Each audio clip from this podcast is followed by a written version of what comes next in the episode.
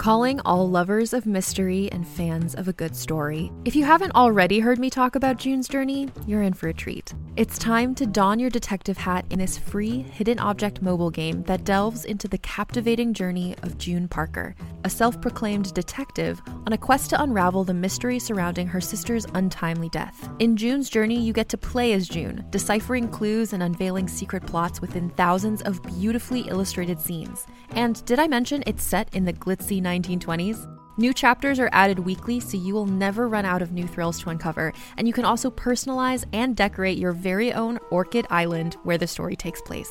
How sharp are your detective skills? Find out when you download June's Journey on your Android or iOS device, or play online via Facebook Games. Your detective journey awaits.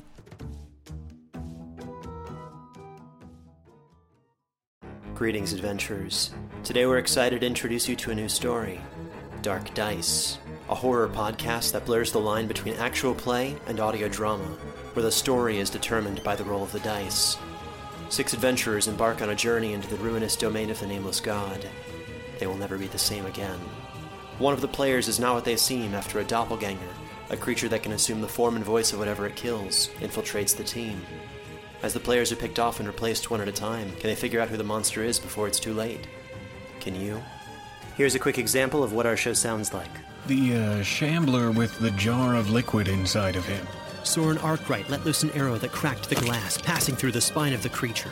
The shambler still managed to maintain its forward momentum, but stumbled as it eagerly tried to bite and swipe at Soren, landing near his feet.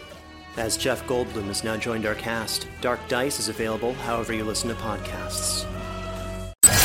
Spanning the nerd world and feeding your fandom. It's time for the Down and Nerdy podcast. Here's your host, James Witham. Who's ready for a little crime on the Cape? It's episode 389 of the Down and Nerdy podcast. I'm James Witham. And yeah, if you've been watching Hightown on Starz, you know exactly what I'm talking about. Well, the show comes back for its second season this Sunday, and I couldn't wait to talk to some members of the cast about that. You'll hear those interviews here coming up in a second. But man, there are a ton of reviews this week, a quadruple review week. We've got Batwoman coming back, got DC's Legends of Tomorrow coming back, the I Know What You Did Last Summer series, which is now streaming on Amazon Prime Video, and I wanted to talk about Ghosts from Paramount Plus as well. So that that's going to talk about all of those shows. Plus, I'm going to try and work in some nerd news as well because you know we're not clearly not talking about enough on the show this week. But hey, I teased it. Let's do it. Let's talk to the cast of Hightown from Starz about season two. We'll do that next on the Down and Nerdy podcast. Hey, this is Hale Appleman from The Magicians, and you are listening to the Down and Nerdy podcast. Great White is on the loose, and I'm not talking about just in the water. Season two of Hightown from Starz premieres this Sunday, and I get a chance to sit down with a few members of the cast, key members of the cast, to try and tell you what to expect for this upcoming season. As a matter of fact, we're going to start out with Atkins Estimond, who plays Osito. Oh, yeah, you remember Osito from last season, right? And Dohn Norwood, who plays Alan Saintille, who might have a little bit of a different role in this season. So let's talk to the guys and see how much they'll tell us about season two. Dohn Atkins, gentlemen, how you doing?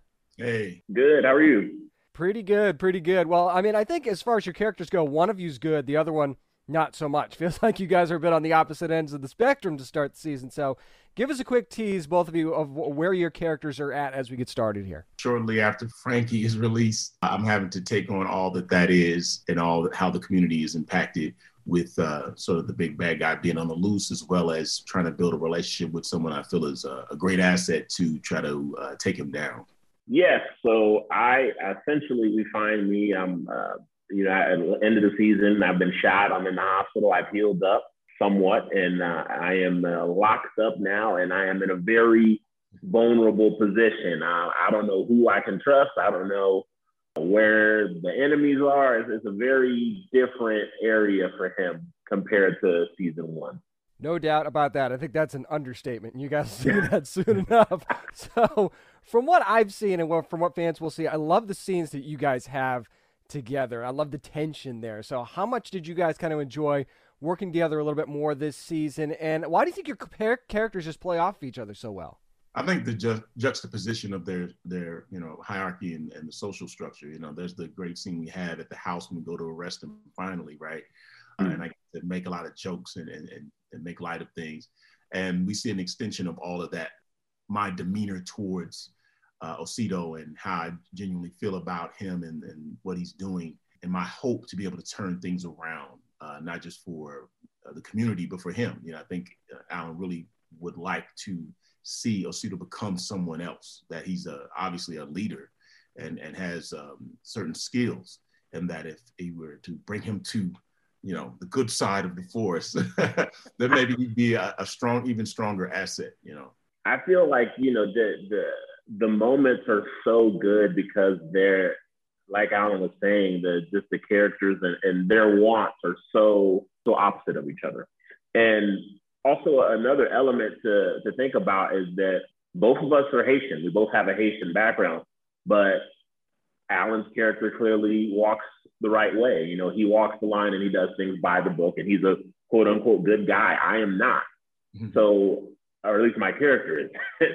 so I feel like for him, there's also that element of, you know, you're making us look bad. You know, like why can't you be a better person? So with that, all of that in mind, it's just like such a rich bed of things to choose from, to, to, to pick on and to, to play with. And, and I think that we really just had fun with it in, in every scene and every interaction you had with us. And, and it really birthed some great moments. You really, really did. So, Atkins, for you, we know the Cuevas family kind of has a history of tying up loose ends. Osito would know that better than anybody. So, it should how worried should he be, and could it make him a bit desperate? I think he should be very worried. and I think that there is certainly some desperation there. I mean, Frankie, when he was locked up, still had a lot of power and a lot of influence. And now he's free. So, if anything, he's even more dangerous. And I'm in the opposite position where I'm confined. I'm in a space where I can't escape. So, I think that there is definitely a lot at stake, a lot on the table. And he's a smart guy. And he, he very much has read the situation for what it is. Dohn, really quickly, we know Jackie's moving up in the world as well. You're going to be working with her a little bit more. So, does Dawn kind of feel like she's an asset, a liability? Could it be a little bit of both? Definitely a little bit of both. She kind of seesaws uh, back and forth between becoming a liability or an asset. She's a loose cannon, and, and he knows it, but he's really hoping to, again, sort of mentor her as well and lead her to the right way of doing things. That she can see potentially that if she's patient – and diligent and was better than uh, you know sort of maybe undermining your case by going uh, outside of the lines. And you guys will see how it all shakes out when season two of Hightown comes back to Starz on October the 17th. That is a Sunday. Dohn Atkins, gentlemen, thank you so much for your time. I appreciate it. Thank you. Thank you. You want to talk about somebody who had it rough at the end of season one and likely going into season two, and that's Ray. So I wanted to ask James Badge Dale, who plays Ray, just how rough things are going to be for Ray to start out the season and some other stuff too, maybe some surprises in store. Let's hear what he has to say. What's up, James? What's up, James? How you doing, man? I'm living living the life, man. How you doing? Doing pretty good, doing pretty good. So it's obvious that Ray not doing so good after the way it last season ended. So kind of give us an idea how bad are things for him as the second season starts. Oh, Ray, Ray's Ray's finding himself like he's dealing with the repercussions of all his actions. Ray's in a hole. He's holding the shovel and he's looking up. The question is, is he's going to get get out of it, or is he going to keep digging himself deep? That is a huge question. People are going to find that out soon enough when the when the show comes back. Now, obviously, Renee was a big part of that downfall, but also a big part of his happiness in a way too, as well. So, whether he wants to be or not, how much is he still kind of consumed by her? He, he'd tell you he's not consumed by her, but the truth is what's Ray thinking about? You know, what's Ray thinking about? Ray's thinking about Renee. So there is that obsession there. In in some ways, that's uh, his Achilles heel, and in other ways, it might be his saving grace. Interesting, interesting. Now we know that Ray and Jackie are pretty close, but a lot's changed in both of their lives. We're going to find that out when the season returns October the seventh, on October the seventeenth.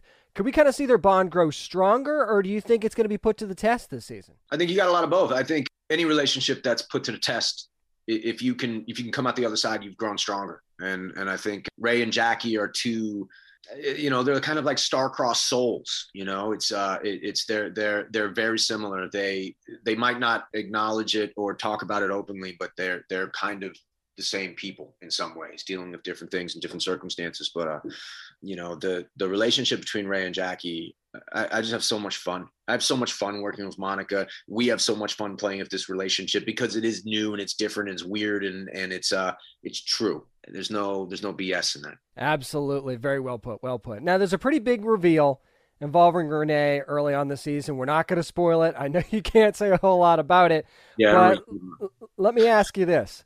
What was your reaction when you found out where this story was going, and how excited are you for fans to learn about it? Because it's pretty big. Uh, yeah, that's one of those oh shit moments. Uh huh. Big time. Oh shit. Okay. Like I said, I, I love this season. It's it's Shakespearean. You know, the stakes are stakes are extremely high. Renee's storyline, especially, it kind of enters into that Lady Macbeth kind of world. Oh, that's such a that's such a good comparison. Well done. I, I love that. Love that. Now, before I let you go, James, we know that Ray wants nothing more than get his job back with the state police. Just how far do you think he's going to go to be able to make that a reality? Yeah, I'm really glad you brought that up because I think that's the other side of Ray. Here's here's a man who's obsessed with Renee, but he's also obsessed with his job. You know, and I think uh, as an actor, I can relate to that. I, I believe you could relate to that. Any any any of us who kind of love what we do, it becomes who we are, and it's not a job anymore. And if that's stripped away from you, you don't know who you are anymore. You know, Ray's a guy who has sacrificed everything for his job. And and I don't necessarily say that in a good way. I think he sacrificed his relationship with his his, his son, his his ex-wife, his family. Um, he's sacrificed friendships, and with that obsession, he's also ended up ruining his own job. So it's um it, it's interesting to to watch him claw his way back. That is spot on, man. And you guys are going to see that happening when Hightown returns for second season Sunday, October the 17th on Starz. James Badge Dale, thank you so much, man, for your time. Appreciate yeah, it. dude. Thanks, James. I'll tell you, one of the things I really love about Hightown are these characters. You can really get attached to quite a few of them on both sides, too, because, I mean, the villains are pretty, pretty intense. You've got Amaury Nolasco, and then you've got Luis Guzman joining these this season as well. Oh, it gets really intense, and and the investigation. There's so many moving parts to the show that I just love so much. Season two of Hightown premiering Sunday, October the 17th on Starz. Oh, you're not going to want to miss it, trust me. Once again, thanks to the cast members of Hightown for joining me to talk about season two this week. Up next, oh, it's time for a review palooza. We're going to start with season three premiere, the season three premiere of Batwoman next on the Down and Nerdy podcast. Yo, yo, this is Camrus Johnson from the cast of Batwoman, and you are listening to the Down and Nerdy podcast. Our review palooza starts in Gotham. It's the season three premiere of Batwoman. And yeah, I gotta go spoilers here because, hey, let's face it, it's been a few days since it aired. You want to talk about spoilers, and we're gonna do that. So, again, I'm not gonna break down every single element of the episode. You know, Ryan Wilder is Batwoman now, whether you like it or not. She is. We've also got Batwing. Luke Fox is officially Batwing, and we finally get the name in this episode, which I thought was really, really cool. And uh, we've got a lot going on with Alice as well. But I want to start with Mad Hatter because we do get Mad Hatter in this episode, but it's not Jervis Tetch. It's somebody else completely, but plays the role pretty well. He actually is an Alice fanboy, which I thought was an interesting angle to go with. And it, it really, really worked out. And having the hat be more of a tech piece than anything else, I thought was also really interesting. But the main theme of the season is the hunt is on, basically, for the stolen Batman, or should I say, missing Batman trophies. And we see a bunch of them at the beginning of this episode, Mad Hatter's hat being one. So that's basically, it's almost going to be like a Legends of Tomorrow esque season for Batwoman, if you think about it, because they're always trying to track down some sort of anomaly in the timeline, and it's a weekly thing, and it seems like this is going to be a weekly thing as well. Although we're also going to get the season long arc of now what looks like an Alice and Batwoman team up thanks to Renee Montoya. But let's just face it, and I understand, okay, why some people don't like Ryan Wilder as Batwoman. She she's still kind of sketchy, and I understand that. And maybe that's not what you're looking for in in your Batwoman, but basically Ryan screws herself in in this episode. And she continues to make mistakes, which you kind of expect her to make mistakes because she's still early on in her herodom. So, but she makes a deal with Alice saying, "Hey, if you help us with with Mad Hatter, we'll let you go. You can run." And then, of course, she doesn't exactly do that. And I know that you what you're thinking is, "Hey, Batman, Batman would never make that deal." Well, most villains would know that even if Batman tried to make that deal, that he was lying, so they would go back on that anyway. But the thing is, that Alice is in a very fragile place because she thinks her dad's communicating with her. She's in a very, I mean, her mental state already isn't great anyway, but now it's really, really not great. But Alice isn't stupid either. When you back her into a corner, when you think, when she thinks that she's in the most trouble, that's when she is the most clear mentally. And she outs Ryan to Renee Montoya and kind of forces this partnership that basically does get her out of Arkham, at least in the short term, anyway, to track down these Batman trophies. So, I mean, the, the dynamics of what's going to be happening with that are going to be super, super interesting, I think, going forward this season because you, you obviously Mary hates Bat Mary hates Alice probably more than anybody on the team. Alice is also holding the whole thing over Ryan's head about her mom being alive, and I guess we kind of see her mom at the end of the episode, or at least that's the implication anyway. So, what we're doing here is we're creating a lot of interesting dynamics throughout this season, but one thing that we're not doing is letting go of Kate Kane, and I think that's a mistake. As much as I would love Kate Kane to be a part of this show, you're either going to be all in or all out. And if you chose Ryan Wilder, which I mean you kind of didn't, you you sort of knew that was going to be the plan going forward, regardless of what happened with Wallis Day, who did a great job with as Kate last season. You're one foot in and one foot out, and that's really not working to forward the story. We get to see that little thing about, you know, Kate sending a gift to Mary for her graduation, which was nice, and, you know, that's what sisters do.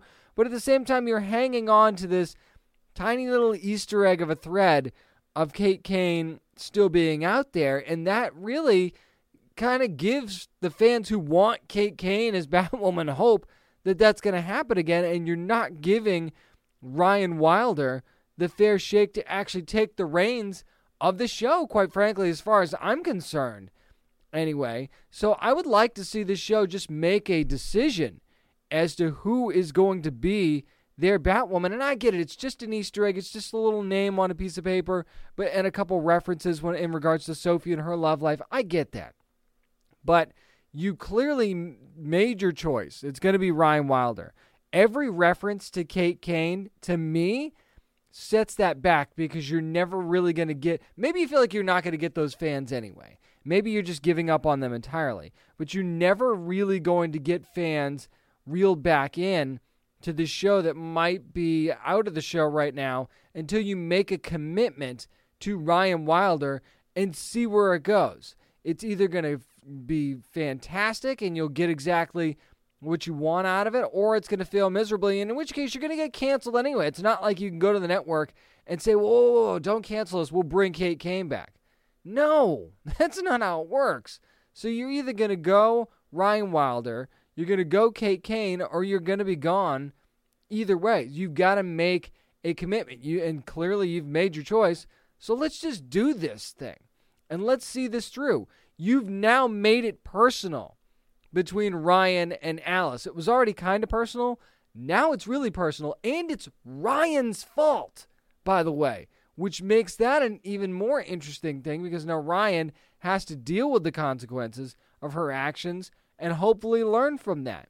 So you've got a double redemption thing going on. You've got redemption for Ryan and Alice at the same time. And whether you want Alice to be redeemed or you think she should be, maybe is one of the interesting talking points of this season as well. But that's what you needed to do. It was always going to be personal between Kate and Alice. How are you going to make it personal between Alice and Ryan? You tried the whole she killed her mom thing. Clearly that didn't work out. Now you've made it personal. And this is maybe what was missing from that dynamic, other than, you know, the hero versus the villain aspect of the whole thing. So, going forward, keeping an eye on Batwoman, we're keeping an eye on Luke Fox and his journey into being a hero and being a very freaked out hero, by the way. And maybe dad's going to be in the helmet to help him out from now on. Maybe dad's going to be his Jarvis inside the Batwing suit. That would be pretty cool. Mary's a legit doctor now. There's a lot of things to follow and like about this season of Batwoman, but I need that commitment that you're going to stick with Ryan Wilder from now on and just see where it goes. Is it risky? Yeah, it's risky. But you need to not have one foot out and one foot in on who is the true Batwoman, who's going to be the lead of this show. So I get the Easter eggs. I don't think they're helping you. You're not going to convince. It, it's not a way to get fans to. You shouldn't forget Kate Kane, but in the context of this show, she's not Batwoman anymore, and she's not going to be. So stop making references to her and having some fans hold out hope that someday she's going to return to the cowl. That's going to do it for my review of the Batwoman Season 3 premiere. Up next, ah, the Legends are back as well. We'll talk about DC's Legends of Tomorrow next on the Down and Nerdy Podcast. This is Matt Ryan from Constantine City of Demons, and you are listening to the Down and Nerdy Podcast. Time to find out what sort of timeline troubles we'll be getting into this season. It's season seven of DC's Legends of Tomorrow. The premiere happened this past Wednesday. Let's talk about it. Filled with spoilers, of course. So here's the deal: the evil Waverider, and that's what I'm calling it because that that's yeah I've I've seen that on social media. I like it. Let's just go with that. So right away, again, very big spoilers here. The Waverider gets blown up right in the beginning of this episode. Right when, and this is this always happens to the legends. Right, you finally feel like you won. You can relax, enjoy a victory, and your time ship blows up. And it's in 1925, too, by the way. So fast forward again, not going to go into every little bit of this episode. They're stuck there. They have to figure out a way to A, get out, and B, not too much do too much damage to the timeline. How does that usually work out for the legends? The whole not do damage to the timeline thing. Yeah, you're right. It doesn't. So I, again, the hijinks ensue. They have to pretend they're in a they're in a circus, which is always really entertaining. But also, there's some friction in the group, right? Because Spooner's like, hey, it's already hard enough for my mom in 1925 being an immigrant who owns property and, by the way, is a healer. Yeah, that that's not easy for her, and you're bringing all this attention to her. We got to get out of here. And then you've got Astra, who's still trying to find her place on the team. And this episode is really a lot more than I thought about John leaving the team, about Constantine not being anymore uh, there anymore, and trying to fill that role. You see Astra doing that as well. I mean, uh, big time. Astra is trying to be that replacement for John. And then everybody kind of realizes that, you know, John is not a replaceable figure on the team. He's still kind of helping. You know, he gave, he did give Zari that key, which turned out to be the pocket dimension, which I thought was really, really fun. And, and th- that was very helpful. And of course, Zari dealing with John being gone as well. But uh, in true Legends fashion, this show is a, a series of screw ups that leads to an eventually snowballing problem. Every season of DC's Legends of Tomorrow, and this is not a criticism, starts out very similar, where it starts out with the snowball, right? You know, just picture a regular sized snowball at the top of a very large hill.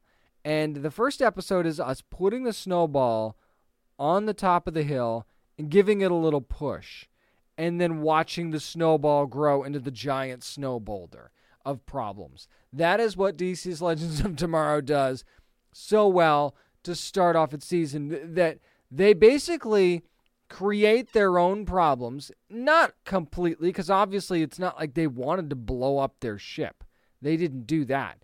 But everything after that is the almost comedy of errors of how they kind of get themselves into these messes in the first place. And then you get to have Ava freaking out that they're screwing up the timeline. You get to have Sarah trying to calm her down.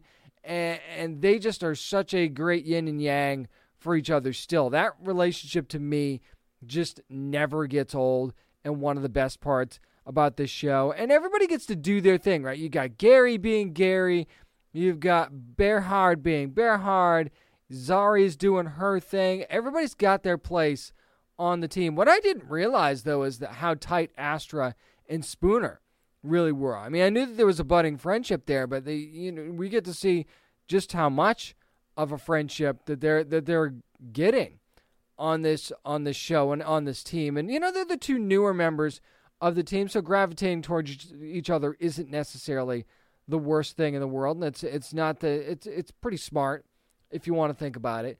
But basically, now they are on their way to try and figure out how they can travel back in time. This is a very Back to the Future esque way of telling this story.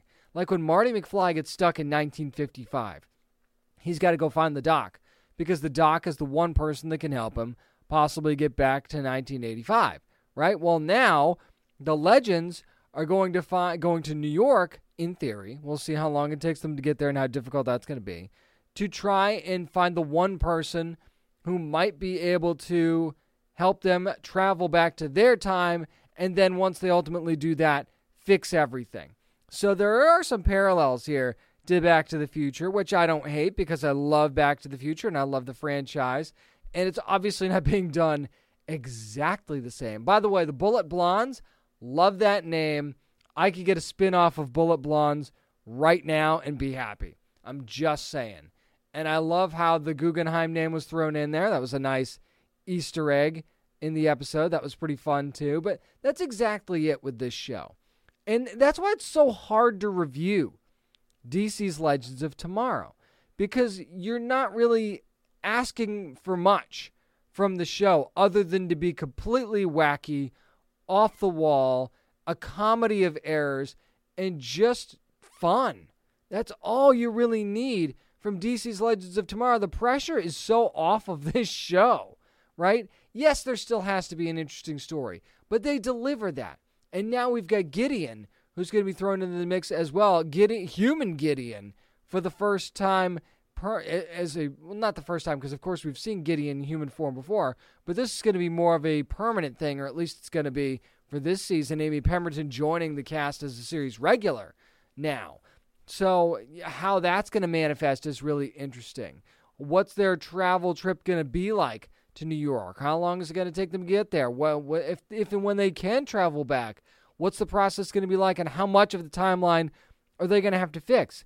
Those are all things that you take for granted because you just want the show to be fun. But then while the show's being fun, in the background, they're creating this really interesting story with a great set of characters, by the way, an ensemble cast that they do not really leave anyone behind as far as pushing them into the corner like you're not important. Everybody has their role to play, and everybody gets their chance to have a little bit of the spotlight in each episode, which is not easy to do, by the way. So this show operates well, and it really, really is what it is, and it knows what its identity is.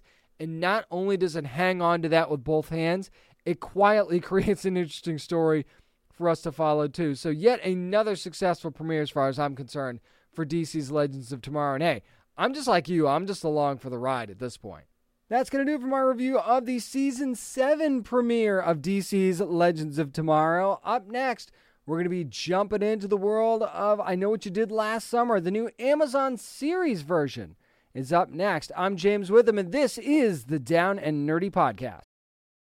Hey there, this is Justin Bartha. I made a funny new podcast, King of the Egg Cream. It has the greatest cast in the history of podcasts with actors like Lewis Black. I'm torn by my feelings for two women. Bobby Cannavale. You can eat it, or if someone hits you, you can put it on your cut. Melanie Lynskey. I wonder what these marvelous things are that look just like boiled chicken feet. Jason Ritter. I can break things and pick locks and kill people. Michael Stuhlbarg. The whole point is to inspire people that they should make themselves better. Ari Graynor. No, don't whet its appetite. What are you, an idiot? Me, Justin Bartha.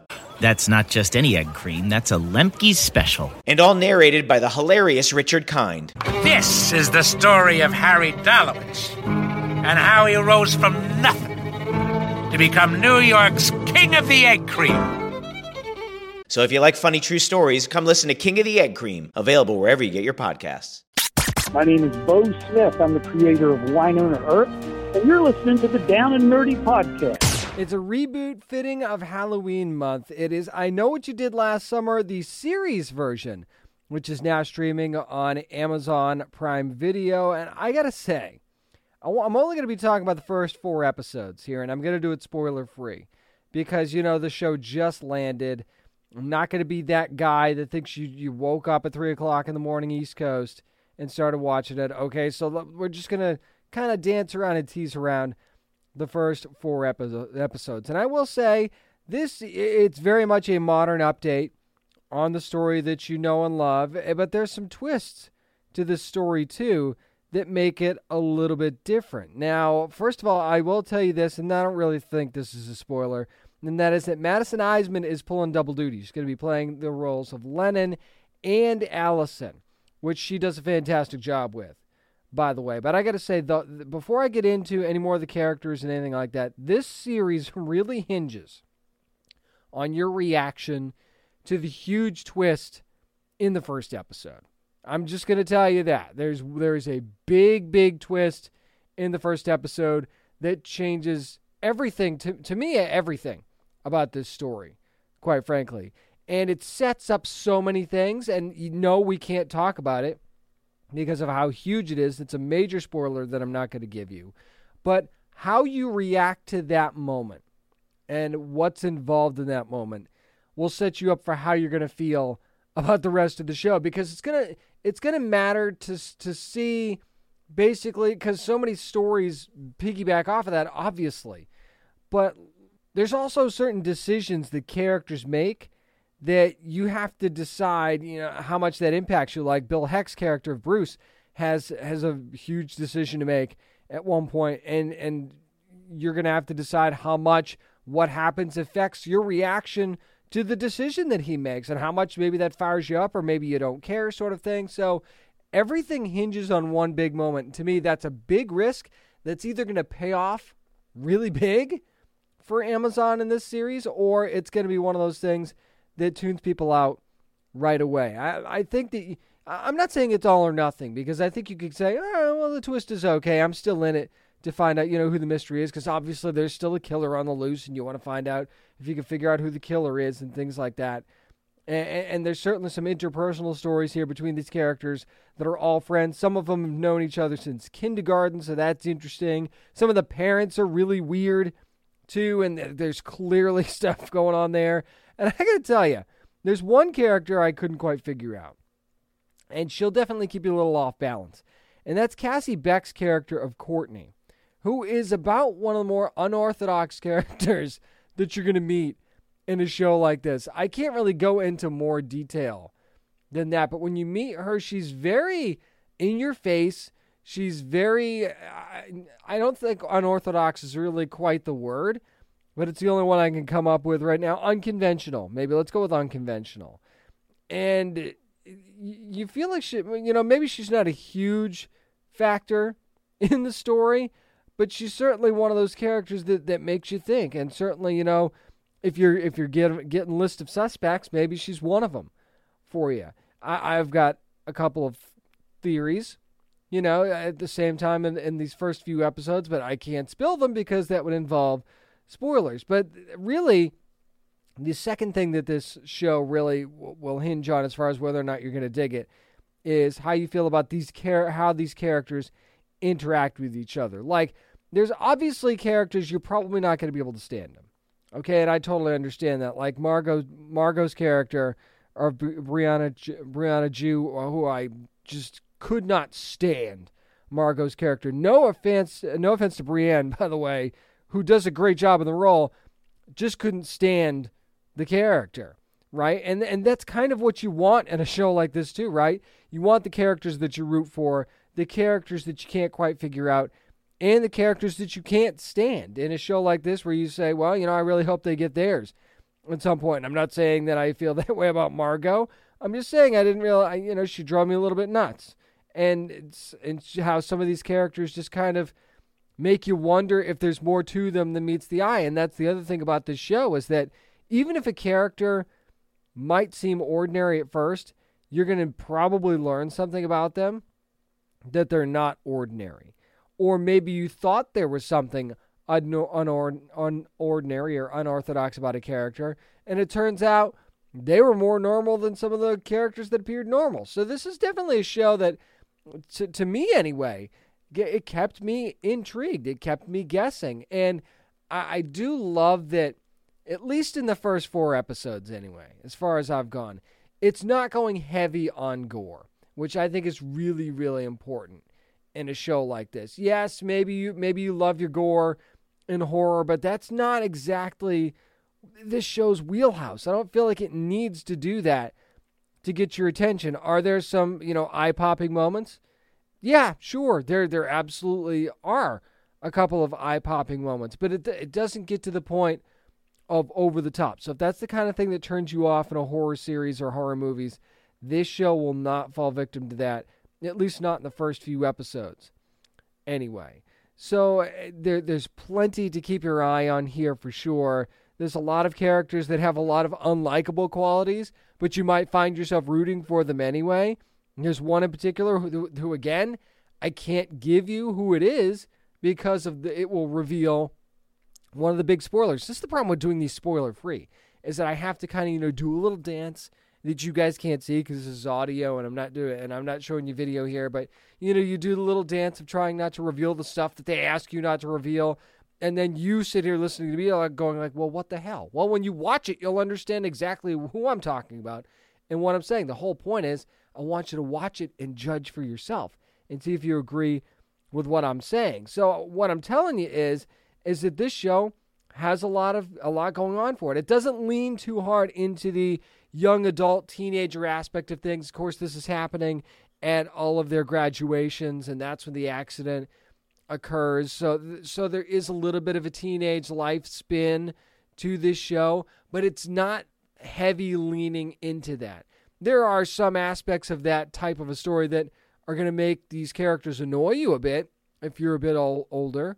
So I, I will definitely tell you that. that that was one of the factors for me, but that's also kind of the point of the story. Actually, if you're younger, some of these characters might annoy you too because they might remind you of somebody that you know right now or remind you of somebody that you did know, or, or remind you of somebody that you try to avoid at all costs. And I totally understand that.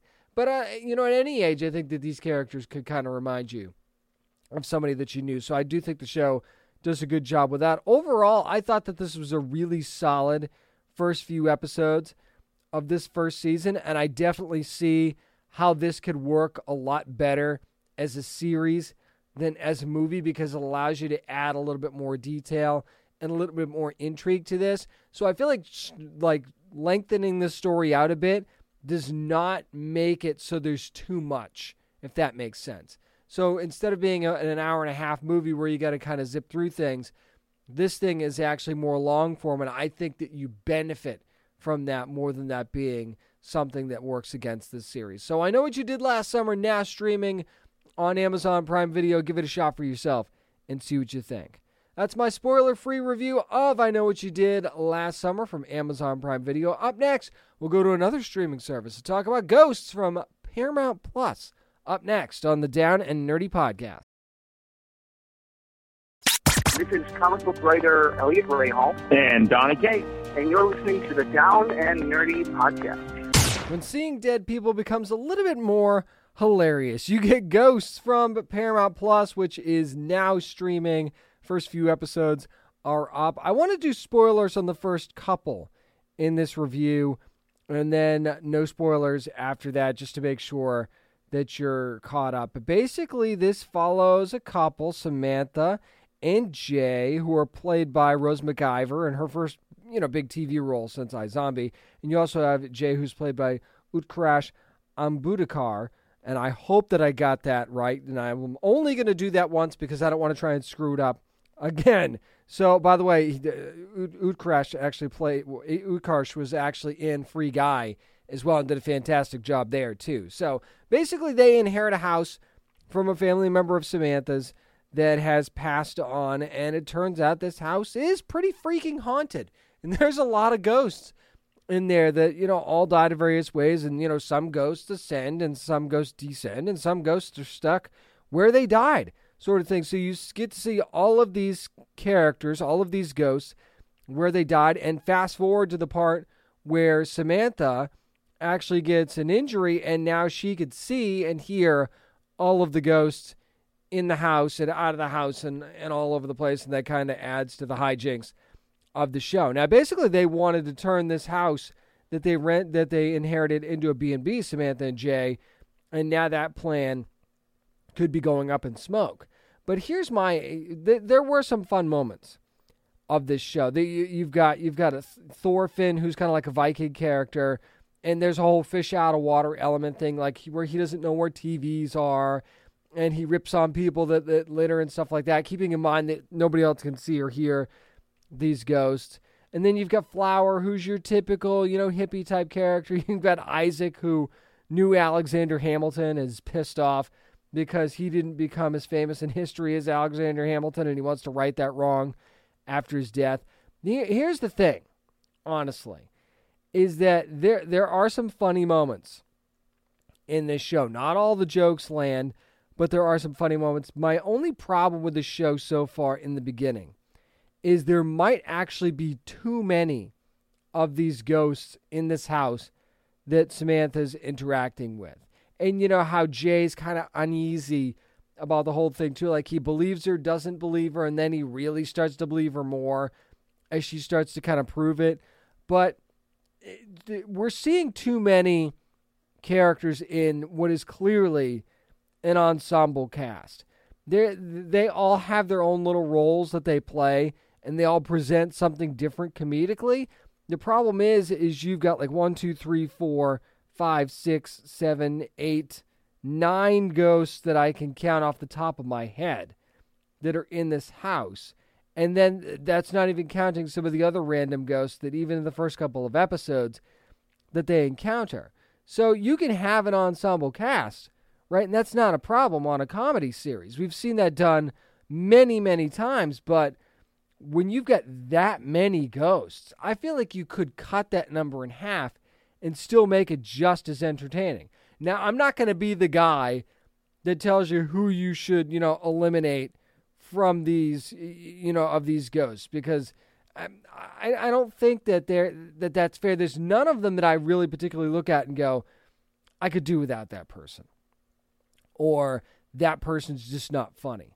Like like I think that the the character of Hetty is very funny just because of the way that she interacts with some of the younger characters like Flower on the show and stuff like that. And then Isaac I think fills a, a role of being very very funny as his like Hamilton esque character. And then you've got Pete who is just you know the, he's like Ned Flanders. So there's some there's some funny things that happen there. But at the same time, even though I can't pick which ones I would eliminate I just think that focusing on a few of them and then, you know, maybe adding more in future seasons should you, you know, be that lucky wouldn't necessarily be the end of the world or maybe, you know, some of the, you know, one or two of them ascend for whatever reason and then they're replaced by other ghosts because you, you know, there there's other people that I'm sure died in and around that property and and and you know, you can have stuff going on there.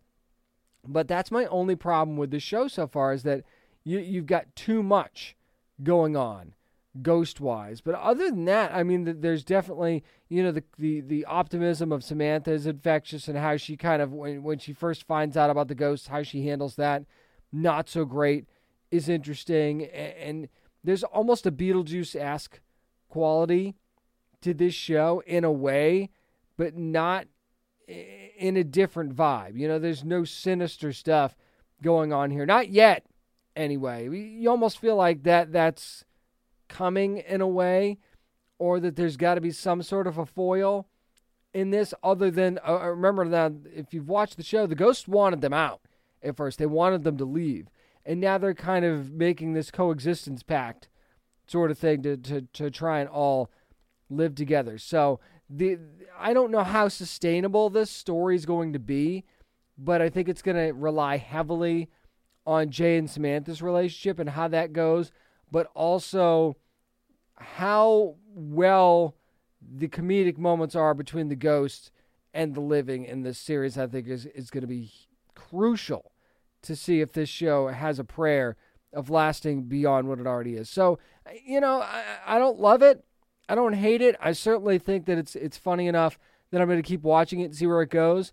But this is also one of those where I'm going, I, I could fall off of this if this starts not being as funny as I want it to be. So if you've watched Ghost, let me know what you think, and we'll and, and we'll maybe revisit this review somewhere around the mid-season part or maybe around the finale and see what I think then. That's going to do it for my spoiler ish review of Ghosts from Paramount Plus, which is now streaming. Up next, we'll tackle some nerd news, maybe rewind a little bit to New York Comic Con and get some of the stuff there. I'm James Witham, and this is the Down and Nerdy Podcast. This is Malcolm Barrett from Timeless, and you're listening to the Down and Nerdy Podcast. When No Way Home turns to Can't Go Home, it's time for nerd news. Before I get to the Spider Man news, though, it, eh, there really wasn't much notable news to talk about from New York Comic Con. Was, I was getting ready for the show this week. I thought, ah, maybe we'll look back. And then I realized that was a week ago. There was only a couple of minor trailers, some release dates that happened. As a matter of fact, Amazon, I think, dropped most of the news more than anybody. So if you want that news about like when The Expanse is coming out, when Hannah season three is going to be happening, stuff like that, which is all great, I just go to downnerdypodcast.com. I feel like we're kind of wasting our time talking about that here when there's other stuff that we could be talking about, like Tom Holland possibly being done playing Spider Man already. I know, don't freak out just yet, though. This was in a conversation that he had recently with Entertainment Weekly. I'm not going to tell you exactly what the quotes were, but he said there's a particular scene in No Way Home that kind of made him feel like this was the last time that they could all be together and how emotional he was. And he also said that they're treating this movie as the end of the Homecoming trilogy. So let's take that and digest it here for a second. Let's talk about the second part first. Just because this is the end of the Homecoming trilogy doesn't necessarily mean that it's the end of Tom Holland as Spider Man. So uh, that's an overreactionary type of thing, right? You you could just be saying, okay, we made these movies as a trilogy, and now it's time to move on. He talks about going into new chapters in their careers and things like that, but again, doesn't necessarily mean that they're done. It could just be a new chapter for Spider Man because he was a coming of age Spider Man in these movies, right? So maybe we're going to see a more, you know, now he can actually be your friendly neighborhood Spider Man and actually be the protector that he needs to be. Now, depending on how many villains he has to fend off in this No Way Home movie, that's a whole other story and how that goes out. But it also lends a possible credence to my theory that I had months ago on the show, where Miles, Miles Morales would take over as the Spider Man in the MCU because Peter feels like he can't go back or something along those lines, or he's needed somewhere else. So Miles, Miles Morales would take his place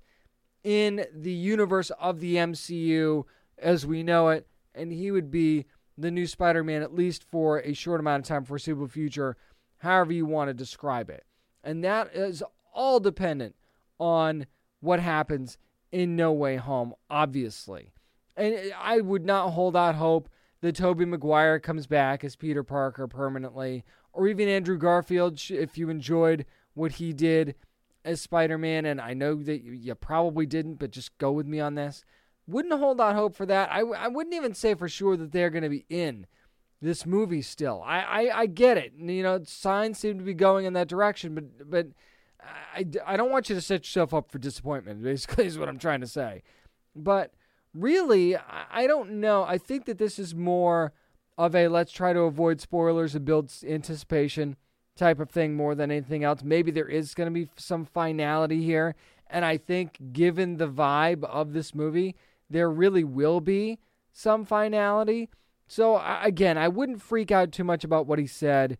I would say let's do a wait and see approach. But I mean, at the end of the day, if we get Miles Morales, as Spider Man for a while in the MCU, is that the worst thing in the world? I don't think it is. And it would actually give us something different in, in the Spider Man film franchise other than what we got with Into the Spider Verse, animation wise, which was amazing. Live action wise, maybe this is a franchise that just needs to go in a different direction for a little bit and see what happens. But that doesn't mean shelving Peter Parker forever. Maybe it's just for right now, a la my James Bond conversation from last week's show. So we'll kind of have to see where all of this goes. Here's another casting piece of casting news that happened in the MCU, and it was actually confirmed by director James Gunn. Guardians of the Galaxy Volume 3 is going to feature Adam Warlock after all, after the the character's been teased, and Will Poulter is actually going to be playing the role. And Gunn actually already kind of confirms too that filming's going to begin in a couple of weeks. So let's say, you know, right after Trick or Treat gets over, you know, you get out of your candy coma, you get up and you start filming Guardians of the Galaxy Volume 3. Sound good? Because I, I think that sounds pretty good. If you're not really familiar with Adam Warlock, the, the set of powers here is kind of all over the place, other than, you know, the whole, you know, super strength, super speed, and, you know, healing factor sort of thing. A lot of your standard stuff you get from heroes, you know, you, have got the whole, you know, the flight and things like that. But there's also the possibility that this character will have some sort of magical abilities, some sort of quantum magic where he uses the energy energy around him to create some sort of magic and cosmic powers. So again, none of these abilities are actually confirmed for this character in this movie. My uh, the the reason I'm saying this, I guess, is because there's a lot of different directions that you can go with this character in this movie based on all the iterations. And you know from the Suicide Squad that James Gunn knows how to dig deep in comic lore to find something that he feels like works for him and his movie. So it's not like this is going to be a hard and fast set of powers that you know for sure are going to be there, or even what kind of an Adam Warlock that we're going to get. But you know, Will Poulter is just one of those rising stars that it's it's hard to believe we haven't seen him in a Marvel or DC movie yet. And I think that this is a really good opportunity to bring him into that world. And maybe one of the reasons he had to leave the Lord of the Rings series because he, you know, you get a chance to join the MCU. You don't really pass that up. And of course, he he's left that series for other filming commitments. Maybe this was one of the filming commitments that was a part of that. So I really can't wait to see Poulter as Adam Warlock. I think he's going to do a really good job. I think he's a really underrated actor, and he's going to be maybe one of those kind of characters that could steal the show in a movie like Guardians of the Galaxy Volume 3. We'll have to wait and see. Now let's talk about a couple of new trailers that we did get this week. How about season two of Alex Rider? Remember that show on IMDb TV? We talked to the, the members of the cast of the show, and it was actually really, really good spy series. Well, season two going to start on December the 3rd on IMDb TV, and they dropped the first look at the trailer. And, and you know, Alex Rider thought he was done after the whole events of Point Blank. Remember that? He's like, ah, I get to have my normal life now. Eh, not so much because there there's people being attacked and being hacked and stuff like that.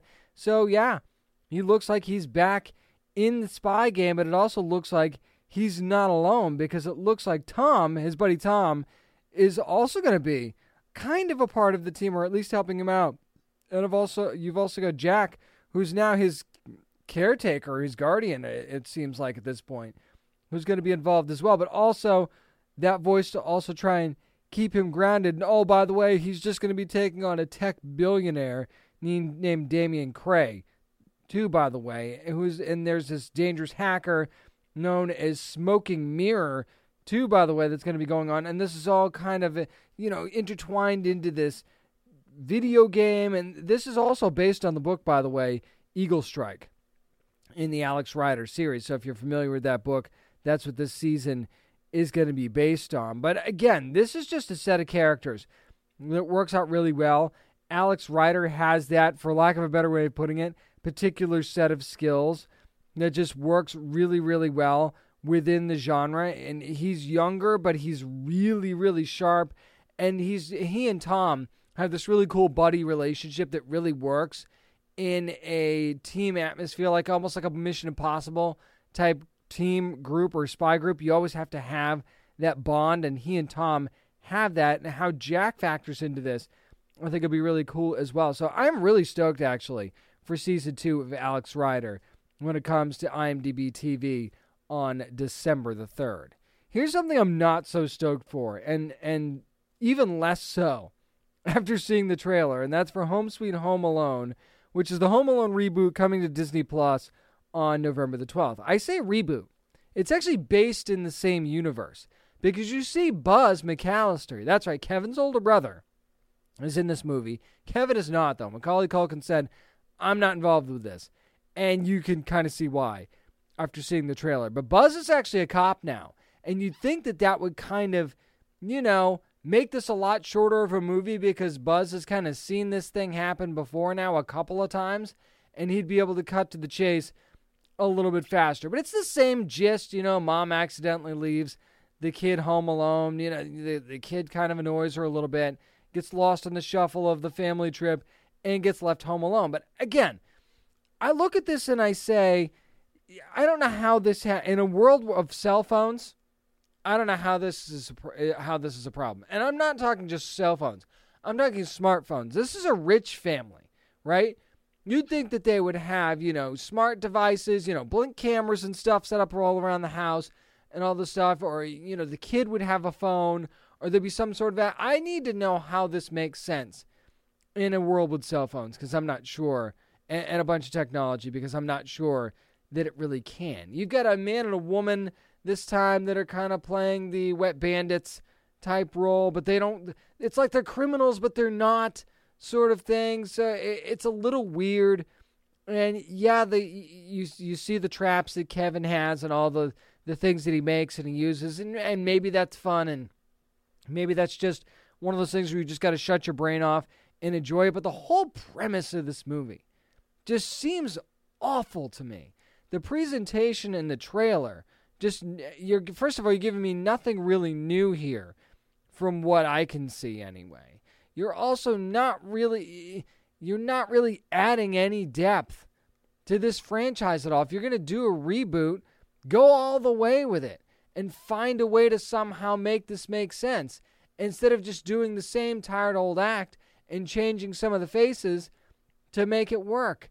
I don't get why this has to be done. It would almost be more interesting if they just had Kevin McAllister being the dad in this situation and accidentally leaving his kid home alone because how ironic would that be? Or like even a grandkid or something like that too. I realize maybe he's not old enough to play that role yet, but you under kind of understand what I'm saying. It would almost be more interesting if you did it that way. And I realize it'd be a stupid mistake for Kevin to make, but this whole thing is stupid anyway. You might as well lean into it all the way and just go for it. But you know, having a completely different cast involved here I understand it because you're you're kind of rebooting the franchise, but again, it doesn't feel like it works. It you know, like everything was convenient in the first Home Alone movie and the time that it was in just made sense. You've got no cell phones. You've got landlines that do did, by the way, boys and girls, go down back in the day when those lines came down. That was kind of it, right? So there was no way to reach the kid. There was no way to know if he was okay. Everybody else was gone for the holidays. Everything went the way it was supposed to, as far as things that could go wrong, and the lack of technology and devices that we have nowadays made that possible. Now, not so much. So I need to know how that's not a. I mean, cell phones go down too. I get that. But there's a lot of bad stuff that would have to happen for these to even kind of make sense. So I'm not holding out hope that Home Sweet Home Alone is going to be a breath of fresh air for the holiday season. That's going to do it for this week's edition of the Down and Nerdy podcast. Again, once again, thank you so much to the cast of Hightown for joining me this week. Make sure you're watching this weekend on Starz on Sunday. Don't forget DC Fandom also this weekend. I'll have a full recap of all the trailers and all the big news coming up on episode 390 next week. Find out more about us at downandnerdypodcast.com and follow along on social media at Down and Nerdy 757 on Twitter and Instagram and at Down and Nerdy on Facebook. Remember, you never have to apologize for being a nerd, so let your fan flag fly and be good to your fellow nerds. Contained herein are the heresies of Radolf Burntwine, erstwhile monk turned traveling medical investigator. Join me as I uncover the blasphemous truth of a plague ridden world that ours is not a loving God, and we are not its favored children. The Heresies of Radolf Buntwine, coming January 2nd, wherever podcasts are available.